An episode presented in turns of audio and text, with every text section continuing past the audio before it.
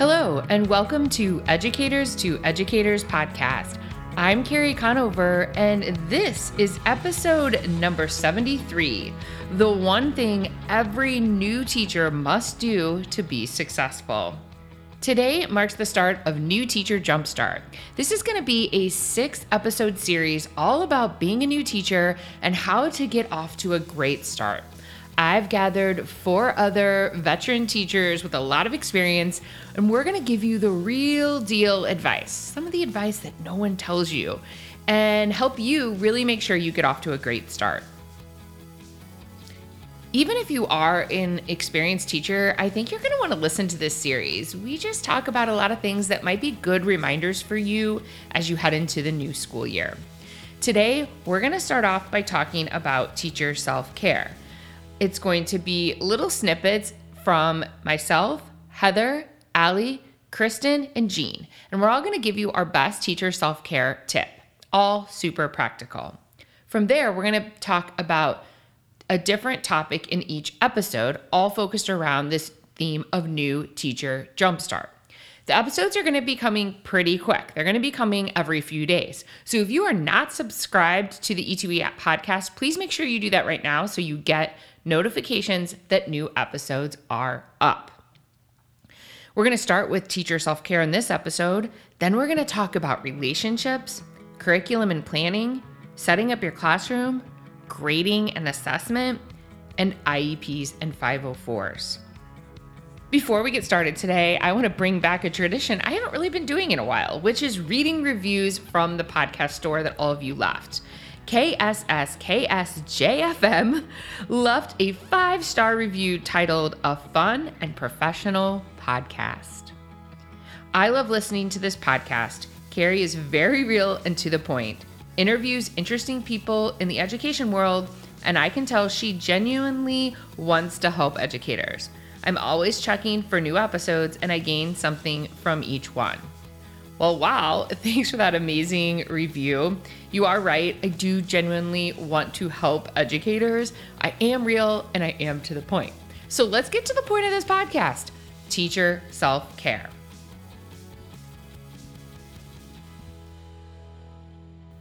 I'm going to start off with my number one tip for teacher self care, and that is that as you are teaching throughout the day and in your personal life, it's really, really important to pay attention to your various moods. I'm going to be real with you. You are not going to be happy all day, every day as a teacher. That is not reality. That's not the reality of life. We are not built as human beings to only feel the emotion of happiness and joy all the time. So, one of the things that you can do is have a mood journal on your desk, and every time you get a break, just jot down a little note to yourself of what your mood is. The reason I want you to do this is you can start tracking and seeing trends in your mood. What things are kind of putting you in a, you know, low mood or what things are kind of making you feel down or sad or angry? And what things are bringing you joy and giving you energy and bringing happiness to your life? I'm obsessed with the mood meter, which is a tool that came out of Yale and it gives you a spectrum of your moods based on your energy level and um, your like degree of happiness and sadness. Um, it's better if you look at it than when I explain it on the podcast. So, paying attention to your mood and realizing that you're not always going to feel happy is your first step to self care. It's okay to have various emotions. And one of the things that you can work on as a teacher is Maybe you come to work in kind of a bad mood. How do you self soothe, or what things can you do to kind of bring you to a place where you're ready to face your students? And then vice versa, if something at work happens that, you know, really um, puts you, makes you feel sad or defensive or down, how do you self soothe and find things that can make healthy ways to get yourself in your mind off of work and onto the things you want to do in your personal life? If you want to learn more about mood tracking and about how teacher mood can affect your life, we had a webinar this spring called Teacher Mood Plus Distance Learning. And um, we were talking about teacher mood and all of these tools. So if you want to watch that free webinar, you can head over to educators2educators.com backslash mood In that webinar, I'm going to teach you all about your mood as a teacher and how you can regulate your mood and track your mood and really find patterns within yourself to help you find balance and joy in your life. All right, we are going to continue on this self care journey today. Next up, I am welcoming Kristen Harris. Hi, Kristen. Hi. Kristen is part of the E2E team and she helps recruit talented, amazing teachers to present at the E2E virtual conferences. Kristen has an amazing background, which you are going to learn more about when she and I host you for the episode about relationships, which is going to be a really good one, a key one for all of us. But for today, we're just going to quickly dive in with Kristen. Like I said, you're going to get to know her and her background a little bit more um, during that episode. But Kristen, what are some of the tips that you have for new teachers regarding teacher self care, especially for a first year teacher? Yeah, so my advice for first year teachers when it comes to self care would, my first piece of advice is to understand that you don't have to take everything home with you and to leave work at work. Um, I think it's so important that you're not taking a load of work at home because you want those two spaces to be separate. You want to have your work life and then you want to have your home life where you enjoy your family or enjoy being home by yourself. And I think my biggest problem when I was a first year teacher was that I just took a lot of stuff home and it stressed me out a lot. I I remember my first year of teaching. Kristen, there was a teacher across the hall, Maria, she is a veteran teacher and she was like the calmest, coolest teacher ever. And I remember her one day saying, because I would stay every day until about like 4:30 or 5 o'clock, if not a little bit later every day. And she one day was like, Carrie, like, what are you doing until five o'clock every day? and I told her, I just really don't want, I don't like taking anything physically home with mm-hmm. me from work. For me, psychologically, it just it, I just liked to get it all done when I was physically in the building. How were you in your first years? Were you similar? Were you different? Yeah, absolutely. So, actually, what was happening is that my first year, I was taking everything home. And no one actually told me not to, but it got to the point where I was like, I can't spend any time with my, at the time, boyfriend and now husband, but I can't spend any time with him. And I'm working on papers, I'm taking my laptop home. It was just so much, and I wouldn't get done until like eight o'clock because what would happen is I'd watch a little TV, have dinner, want to relax, and then still have work. So I just decided that next year, my second year of teaching, that I was just going to stay at school until it got done. And when it was done, I would go home so that I could kind of separate those spaces. And I realized after I did that that I was so much happier, so much more grounded. And my students benefited from it as well. So don't make the mistake that I did. Just do it your first year and and don't worry about taking things home. Just get it done at school. That's your space for that. You know what's interesting too is that um when I had kids, that was something that was a really interesting transition for me and that when school was over, I was so excited to go get pick my kids up from their childcare and see them. And so it was tempting to leave right with the bell. And so I could do that and bring work home thinking, oh, I'll do it after they go to sleep. Well, I wouldn't do it because I would be so tired. Exactly. So I I had to have the realization, you know, even if I in that by that time I was a veteran teacher, but if I just stayed even for an hour every day, reorganized, did a little planning, made sure my grading was done, when I left at 4:30 or 5 and I saw my kids, I actually was like a way better parent. So exactly. I totally agree with that advice. And it and it goes with your teaching as well. I think a lot of stress comes from teachers not being as prepared as they would like to be, or um, they felt like they needed more time to get things done, uh, whatever the case may be. But when you just stay that extra hour or hour and a half after everybody else is leaving, you work on being organized, you get things done, and then the next day you're like, wow, I'm completely planned and ready for my classroom. I know my times when I was stressed was when I felt like I just wasn't ready for the day and I didn't have yeah. enough time. I wasn't an early riser, so I wasn't going to go in early. But um, um, so I just really wanted to have that foundation so that when I came in the next day, I was prepared and that's less stress on me and on my kids. 100%. I couldn't agree more. And uh, before we wrap up that topic, I've said this on our podcast a million times. Friday afternoons were the best planning hours for me. It was so tempting to want to go home and get an mm-hmm. adult beverage and relax for the weekend. Exactly. But if I stayed on that Friday afternoon and used those few hours and I had everything to, ready to go the next week, oh, it was the most amazing feeling walking in on Monday morning. Same, because the teachers at my school would be scrambling on Mondays or coming in like at 5 a.m. just so that they can prepare for the week. And I already got it done on Friday. And it's so tempting, like you said, because at the school that I was at, all the teachers were leaving right on time. So I would just see them walk past my door and I'm like, okay, bye guys. but um, it just, it's, it's so much more relaxing and less stressful when you just leave work at work and don't take anything home for sure.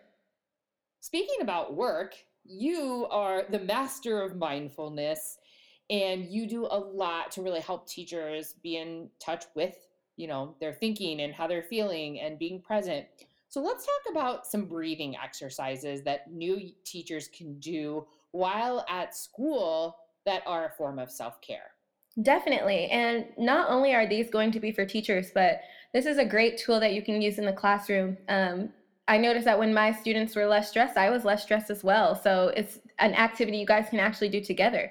But as far as breathing exercises and being a first year teacher, which sounds so odd because you would think that's not something you'd have to think about in your first year, but it will be.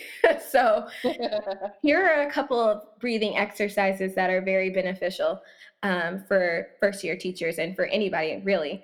Um, the first one I like to call, I don't really have creative names for these. I just call them what they are. The first one I like to call the in five, hold five, out five. And that is when you breathe in for five seconds, you hold for five seconds, and then you breathe out for five seconds. What this kind of does is regulates your breath pattern and helps your rational brain to start thinking. So instead of being stressed out about an observation or instead of being stressed out about, you know, the grading that you have to get done, this is a good way to kind of just be in the present moment, settle, get your rational brain back to what it normally is when you're not panicking um, and that that's honestly my favorite breathing exercise to do and i love um, that because you could do that in those moments where let's say you're taking your kids to an assembly or art class or something and you're kind of standing there with this yeah. time in the hallway like that's a great time to do that to kind Absolutely. of get everyone focused get them calm clear their heads before they transition into something new i like that that's nice and quick Absolutely. And all of these breathing exercises are very nice and quick. Um, I know that I used to do this just on my walk, walk to planning. Like, I, I used to get a lot of anxiety about the fact that sometimes my planning periods were taken up by meetings because I'm like, I got stuff to get done. Yeah. when I would be on my way to meetings, I would just do this breathing exercise in the hallway. And you don't have to close your eyes, you don't have to sit in the lotus position. Um, those things are nice when you have the time to do that. But really, the goal of meditation and the the purpose behind meditation is not so that you look a certain way, but so that you get the same benefits that you would whether if you were sitting down or walking in the hallway. Yep, love it. Another um, meditation that I love to do that's very quick and simple is the lion's breath. And basically, this is a good way to get frustration out. I used to do this one a lot when I had to, after dealing with a challenging student. But you breathe in for five seconds and then you just breathe out very loudly. And this might be kind of weird to do if you're not doing it with your whole class. so, um, you know, I would make sure maybe you close the door to your classroom and do it. It's it's the equivalency of you know, kind of yelling at a pillow type. But you breathe in for five seconds and then you just breathe out as loud as you possibly can. Um, you're not screaming, but it's just a way to uh, release that adrenaline and release that frustration. You know, I I had a nurse once tell me she's like very much into like holistic medicine that um you know our bodies, you know, way back when we were cavemen and women that like when something scared us, right? It was mm-hmm. like we had this flood of adrenaline and our muscles all tensed up And then what we would do to release that is run. Uh-huh. Usually it was an animal. so or danger, right? Right. And so we still have those reflexes that come to us where something frightens us or kind of takes us off guard. And I remember those things kind of happening to me at school. But um, she used the example of um, maybe a, you're driving and someone almost hits you and you kind of like tense up. Mm-hmm. And and then she was saying what happens now is we keep all that tension in our body because we're not running away. Right. like, exactly. She was saying one thing you can do is to kind of like tense up like that and then shake your body out, like literally just shake it all out. And yes. ever since she taught me that, I do notice myself um, using that, and it is a nice little release. So it that really exercise kind of reminds me of that.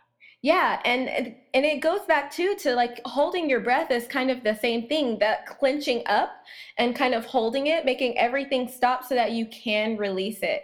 Um, that that's a good point that your nurse made. That's really cool. Do you have any other tips for us breathing wise that a teacher could use for themselves in the classroom or outside of the classroom? One more tip. Um, we breathe all the time without noticing it. Um, we're breathing right now as we're talking, and we didn't really give it a conscious thought. So, the whole point of meditation is being in the moment, and the whole point of mindfulness is being in the moment and giving conscious thought to your breathing. So, it doesn't matter what you do to breathe. You could breathe just how you're breathing right now, but when you sit down and actually give conscious thought to it, that's where the benefits kick in. So a lot of people find that hard. They say, How do I give conscious thought to my breathing? Because I'm thinking about breathing and then I'll start thinking about something else. so, my best tip, especially, you know, this is really good to do with your students too, especially if you're working with early learners. But um, my best tip for teachers when it comes to being conscious about your breathing is counting your breathing. And it's just that simple. Um, maybe you count one breath in, one breath out, two breaths in, two breaths out. And that's what you hmm. say in your head so that your mind isn't all over the place. So I know that that's one tip that teachers really appreciate because they're like, well, then when I sit down, I'm thinking about lesson planning and I'm thinking about the fact that Billy can't have peanuts in class and someone brought peanuts in. and I'm like, yeah. just count your breathing. It's that simple. That's something you can do silently too if you are feeling a little stressed, which Definitely. you will, or maybe angry. I mean, there's times when you're a teacher that you feel angry or you feel upset Mm-hmm. I like that one a lot because I feel like that's something you could do very easily without anyone knowing you're doing it. Right. And another way that you can um, be conscious about your breathing without someone knowing that you're doing it. Um, this sounds kind of like cliche, but a stress ball, like, um, yep. you know, pumping the stress ball in your hand, counting how many times you're pumping while you're taking deep breaths. That's another way you can do it without anyone really noticing or, you know, hearing you do anything. Well, I really love these tips and tricks. This whole episode is about self care, and we're going to get you back on. We're doing a whole episode together, which I'm really excited about about relationships. So we're going to talk about relationships with students, relationships with parents, and relationships with colleagues. So, Kristen, I'm super excited to get you back on here. I'm so excited. Thanks, guys. Heather Campbell is an important member of the E2E team, and she's going to talk about self care in relation to having good mentors. So, Heather, welcome to the podcast again. Thanks, Carrie. Heather, give us a quick synopsis of who you are. So, I've been in the education field for about 15 years. I'm currently an instructional coach in Southern Utah um, but I've previously been a classroom teacher, and then I went to like a district level coach where I worked in 14 different schools. And this coming year, I am going to be going back to a single school, working with the whole faculty as a learning coach. And then I'm also the community manager at Educators to Educators. So I really do love everything that you do. Well, thanks, Heather. We're going to dive more into what you do at E2E in that podcast in which we're talking about, um, you know, our relationships and we're talking you're going to dive really deep into thinking about grading and assessment so we'll talk a little bit more with heather about her past when we get to that point but for now for this self-care themed uh, episode, Heather, what do you think is why do you think it is important for us to find good mentors and how does that relate to teacher self-care? I truly feel that I could not have survived my years in the classroom. And it doesn't matter if it was my first year in the classroom or my 10th year in the classroom. I needed to have somebody that I could turn to if I had a question, if I needed help, if I needed to brainstorm, so that sometimes they were the ones that were helping me get out kind of of a rut or I needed somebody who I just felt I could go to when I needed to. I don't want to say vent because that's not necessarily the thing that you want to be doing. But if you just need to talk to somebody, it makes all the difference if you find somebody that you can trust. Yes, and trust is so key in find you know, you're gonna be assigned probably a new mentor or two as a new teacher. So there's going to be those formal mentors. But then you find informal mentors. So can you talk a little bit about the quality of more of that informal mentor that's not assigned to you? How do you how do you find and what qualities should you look for? And and you know, how do you approach them? How do you kind of give them that unofficial role in your new teacher life? Yeah, and I think that as you're going through teaching, you'll find that it is those informal mentors that really do help you more than the formal mentors, just because then you really are building that relationship and it's not about like checking a box of, I need to help this person do this. So when you very first get into a school, you are trying to figure out the school culture and how does this school work.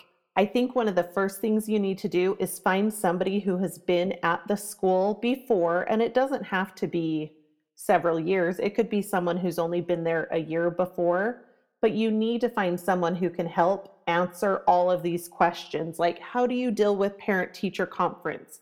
What field trips do you go on? How does your school handle holidays? What is the homework policy? A lot of these questions you only need to ask one time, and it might just be someone on your grade level that is going to be able to answer those the best. But, and we talked about trust a little bit, you also need to feel with this person that you can ask these questions. There's not going to be any judgment but also knowing that they're not going to run to somebody else and discuss everything that you have talked about. So sometimes, yeah. oh, sorry. No, I was just going to say absolutely. And I think one of the biggest keys you can look for is as you get to know people, you know, two things come to mind. First of all, one, one way you can find the person that you're talking about, Heather, is look around on those first days of school in the professional development and in the staff meetings. Look around which teachers are actively listening. Which teachers aren't on their phone or, you know, writing out their schedule while someone's talking like who's actively listening to the speaker and being a respectful colleague so i think that's one way that you can be like hmm like that person is really being respectful obviously respects the school respects you know the procedures at the school. And then i would say as you get to know people and this is true in life like if if you're talking to a teacher and they're telling you things about other teachers and being kind of gossipy probably not the best person to confide in and to pick as a mentor. A hundred percent i agree with that. And you can find that in the faculty room really quickly I have been blessed where I've been at schools and I've never had that negative faculty meeting that I hear people talk about. So that hasn't uh, been a problem for me, but I do know lots of other people who refuse to go to the faculty room because they know that it is just the gossip and the negative attitude and the negative feelings in there.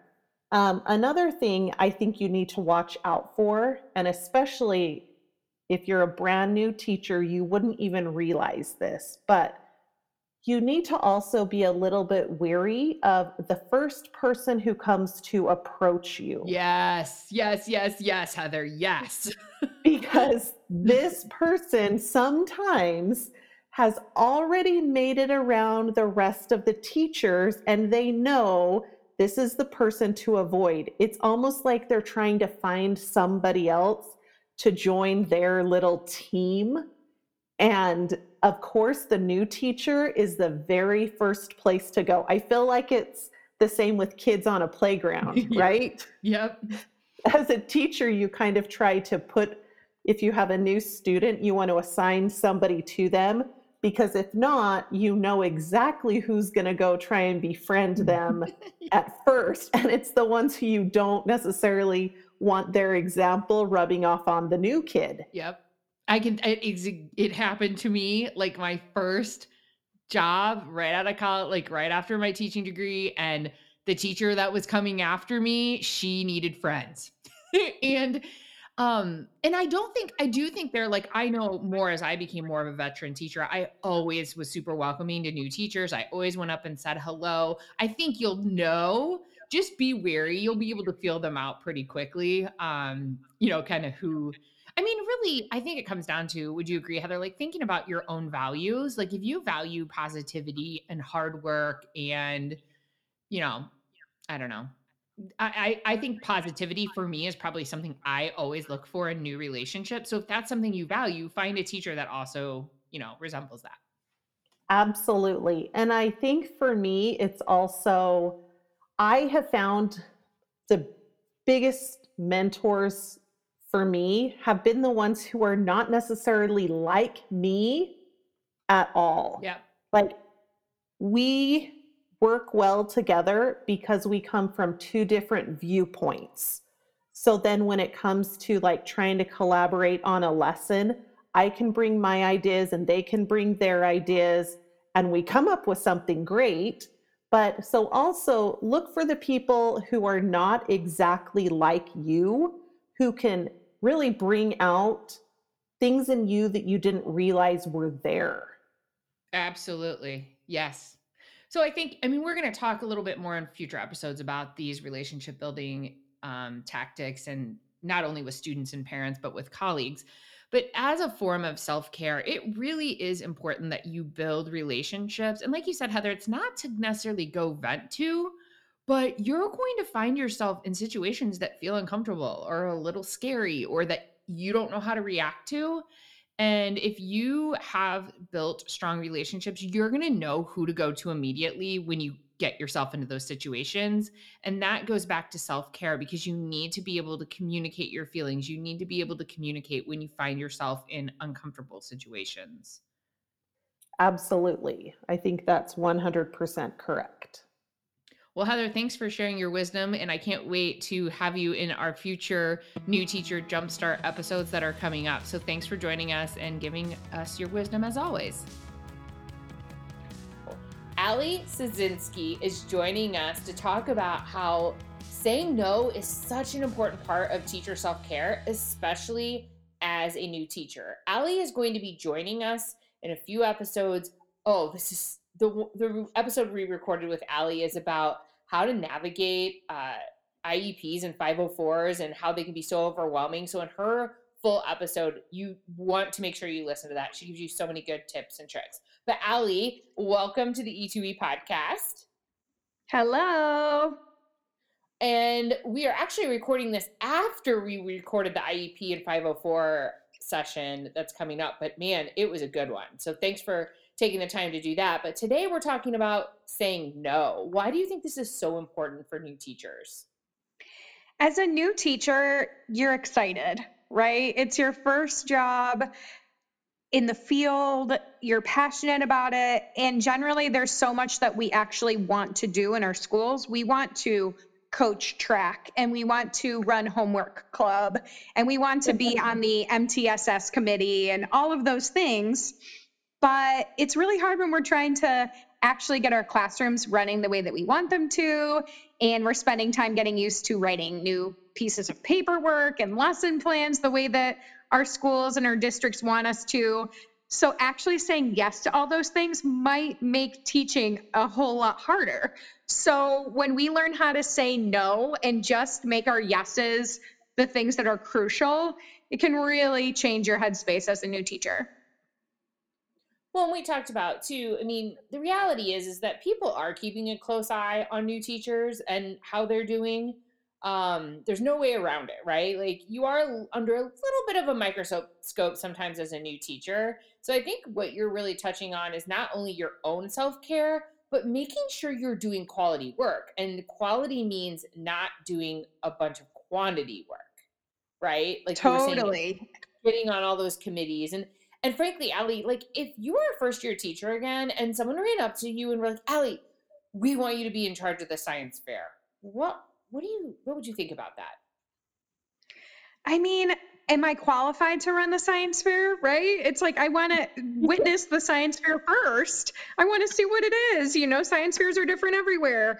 So I yes. think one way that you can say it is, you know, I want to be involved. Like I, w- I would love to help with it um, I'm not sure that I'm in a place to run it quite yet. You know, maybe I can do that in a few years once I kind of have my feet under me. But that kind of thing is going to be super hard to do as a new teacher, as much as we probably want to. Yeah. And also, I mean, if if someone's trying to hand the science fair off to the brand new teacher, maybe the science fair is in shambles. it's so know, true, right? Yeah.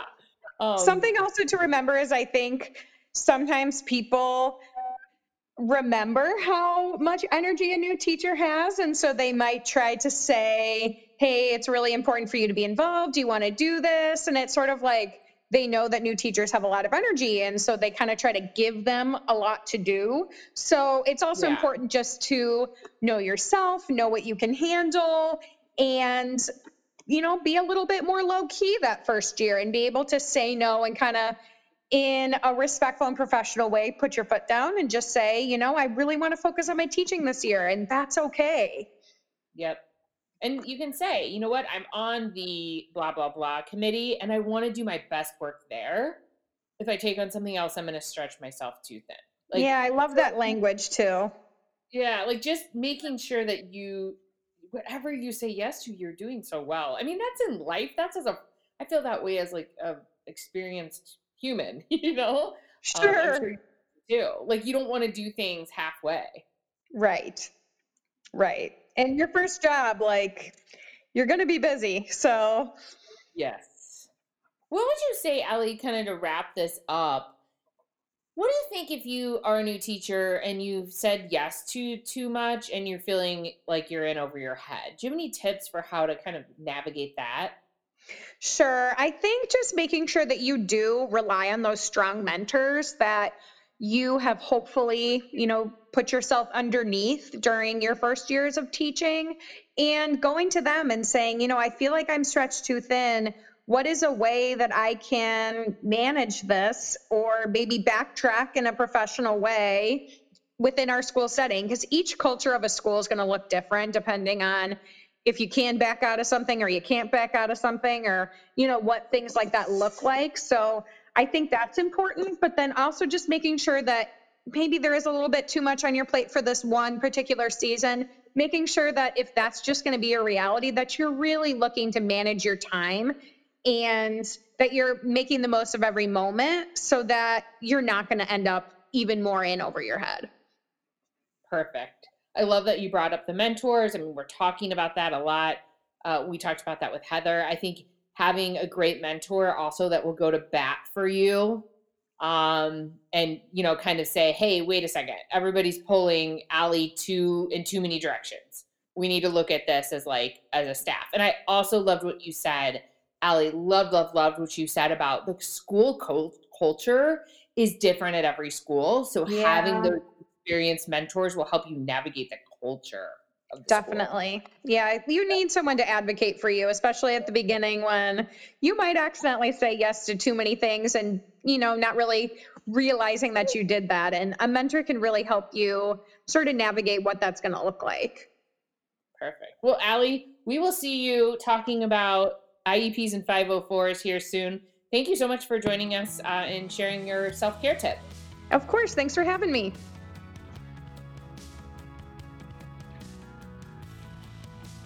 So, we just wrapped up talking to Heather about picking great mentors for yourself as a new teacher. And next, we're going to be talking to Jeanne, Jeanne Wolz. Welcome to the E2E podcast. Thank you so much. You've been here before and you're coming back, and you are doing an entire episode about curriculum planning, which is a a biggie, right? Yes. For new teachers, this curriculum. But today we want to hear your top self care tip. And you were telling me this great concept that energy is a bank account. So, mm-hmm. what do you mm-hmm. mean by that, Jeanne?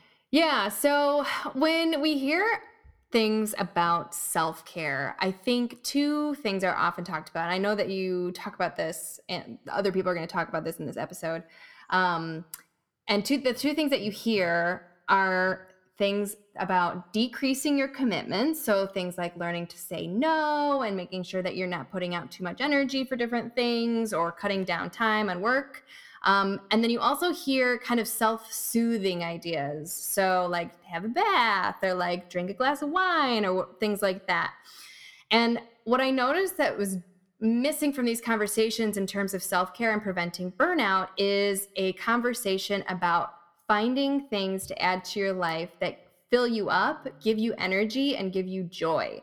So that may, that's what makes me think about our energy as a bank account. So those things like your commitments, your work responsibilities, all the things that you need to do during the day, you can think of as your energy withdrawals. They they decrease your energy, they drain you during the day. Even if they're necessary, they're still draining what you need to do more than just decrease those energy withdrawals in order to have a full bank account and have lots of energy and be happy is you need to learn how to replenish that energy too. So, what I love to tell new teachers is don't just have a plan for how to decrease your work this year or put up boundaries. Um, around your time and your energy, but also be intentional about adding activities and even commitments to your life that fill you up and give you joy because that is your energy income. That is what is going to help you prevent you from going what I call energy bankrupt or burnout.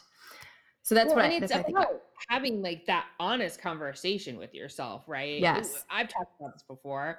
As I'm getting older, I'm realizing things that maybe people think give them energy actually are energy suckers or mm. they like mm. drain energy from you and you don't you have to look deep to say do I like for me like I love to go get my nails done but it actually is kind of an energy drain for me to get my nails done it's weird yeah um, because it's like I have to sit there for like half an hour 45 minutes it makes me kind of feel anxious like oh all the other things I could be getting done and I don't really want to have small talk. But at the end of the day, having my nails done makes me feel nice. Like I like having it done, but the process of it process of it makes me feel drained. So I feel like it is really important, especially if you're younger and you're just maybe starting your first job or you're just getting your first apartment or you're you know on that new part of your life it's time for you independently to figure out what actually makes you happy yep. would you agree yes absolutely and um, i think that what that makes me think about carrie is um, for example we were just talking about the people that you spend your time with. So um, I know when I was a new teacher and I was so low on time, if I hung out with friends, I felt like it was this like kind of an accomplishment. Like, yes, I was social, I did something for me. But over time, I realized that there were certain friends I was hanging out with that at the end, like you're saying, I felt more drained than than um, recharged or happy. I felt I didn't feel very good after I hung out with those friends. Many times they were teacher friends. I'm not gonna lie. Yeah. Um, so it's about being intentional and finding those people that during the year and while you're teaching that fill you up, that make you happy after you hang out with them, and intentionally planning time with those people. I love that. Yeah. And there's a few other, um, do you want me to talk about a few other ideas for new teachers? Absolutely. Give us all your knowledge. Awesome. So you talk to a, you talk to a lot of teachers in your role, which everyone's going to learn about Jeanne and what she does with Teacher Off Duty um, in her podcast episode that's coming up. But Yeah. You talk to a lot of teachers. So Yes. you know your stuff when it comes around self care. So tell us everything you got. Yeah. So um, there's a few things I really recommend. Again, I'm going to say intentional like a hundred times because it has to be intentional. We as teachers, just by nature, give and give and give and give and give, and it's not it's not an automatic thing for many of us to intentionally plan and carve space for ourselves um, for things that are purely to make ourselves happier and and replenish that energy. So, one thing I recommend teachers to do, and something I did my first year, is to identify a hobby and commit to doing it. And you're probably thinking, like, why would I do that? Like, I'm, I already have like a hundred things going on. Why would I? I would. Why would I add one more thing to my list? This is not a time for me to start a new hobby. but starting a hobby gives you something routine, something that is absolutely not related to teaching that can give you joy. My first year teaching, I tell the story, I think, in the other podcast episode um, we recorded together, Carrie, but uh, I talk about how somebody asked me how many things that day I had done that gave me joy. And the only thing I could come up with was taking a hot shower. And so I decided I needed to change that. And I decided I wanted to try a hobby. I couldn't think of a hobby. So I literally Googled hobbies to come up with an idea. And I picked crocheting. And I just taught myself how to crochet. And that week, and every night when I came home from work, I just sat on my couch, I watched a show, and I crocheted. And I felt it was incredible just a half an hour of that every night. What it did to me the whole rest of the day at school. I was calmer happier, I could handle things more just because I was replenishing that energy that I had drained all day. So that's one idea. The second idea, sorry, go ahead. No, I just said I love it. Yeah, yeah. Um, the second idea is to um, make sure that you're planning some kind of exercise during the day. Uh, there is, and I'm, and I'm saying that as someone who does not like committing to exercise plans or anything like that. And the reason I say that, one, is because exercise is one of the best things that you can do to combat anxiety and depression, um, which is very, very real risk for teachers and new teachers, especially. Um, and the second thing is because um, there's this awesome book called Burnout. I forget the author, but she talks about how when you're stressed out, we are designed um, like when we Uh, we as human beings are designed to run from stress. So like let's say like a lion is coming to attack you you your body is programmed to think okay i need to run. And so after you run and you escape that lion and you're in, in a place of safety that's when you feel this release and you and that stress leaves your body. So that's how our, our bodies are programmed to handle stress so now in the workplace, if you're just dealing with your teaching stresses during the day, if you don't come home and find a way to release, like run or play tennis or even just go for a walk or something like that, your body still thinks that you are in danger. So having some plan for exercising during the year, even if it's just taking a walk around the block, is huge for replenishing that energy during um, during the year. And then two other things one we we kind of touched on is planning social events and being very intentional about the people you're spending time with. There's a fantastic blog post by jennifer gonzalez from the cult of pedagogy about identifying your marigolds which are just teachers that fill you up and make you feel really good about yourself um, and make you a better teacher. And so finding those people in the building that make you feel that way is critical and then trying to spend as much time with those people as you can um, and then, of course, trying to spend time with people outside of school that with people that fill you up. And then the last thing I would recommend, and this one is a little bit tricky if you're listening to this in 2020. Hopefully, it's only tricky in 2020, but um, is planning a trip.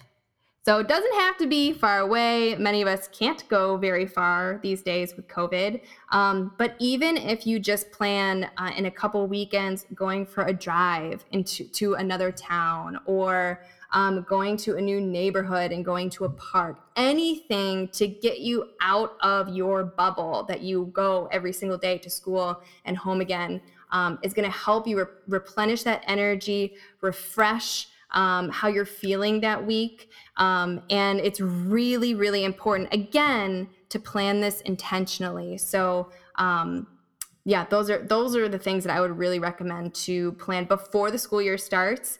plan in which hobby you're going to do. What's your exercise plan? Are you going to have a buddy with you?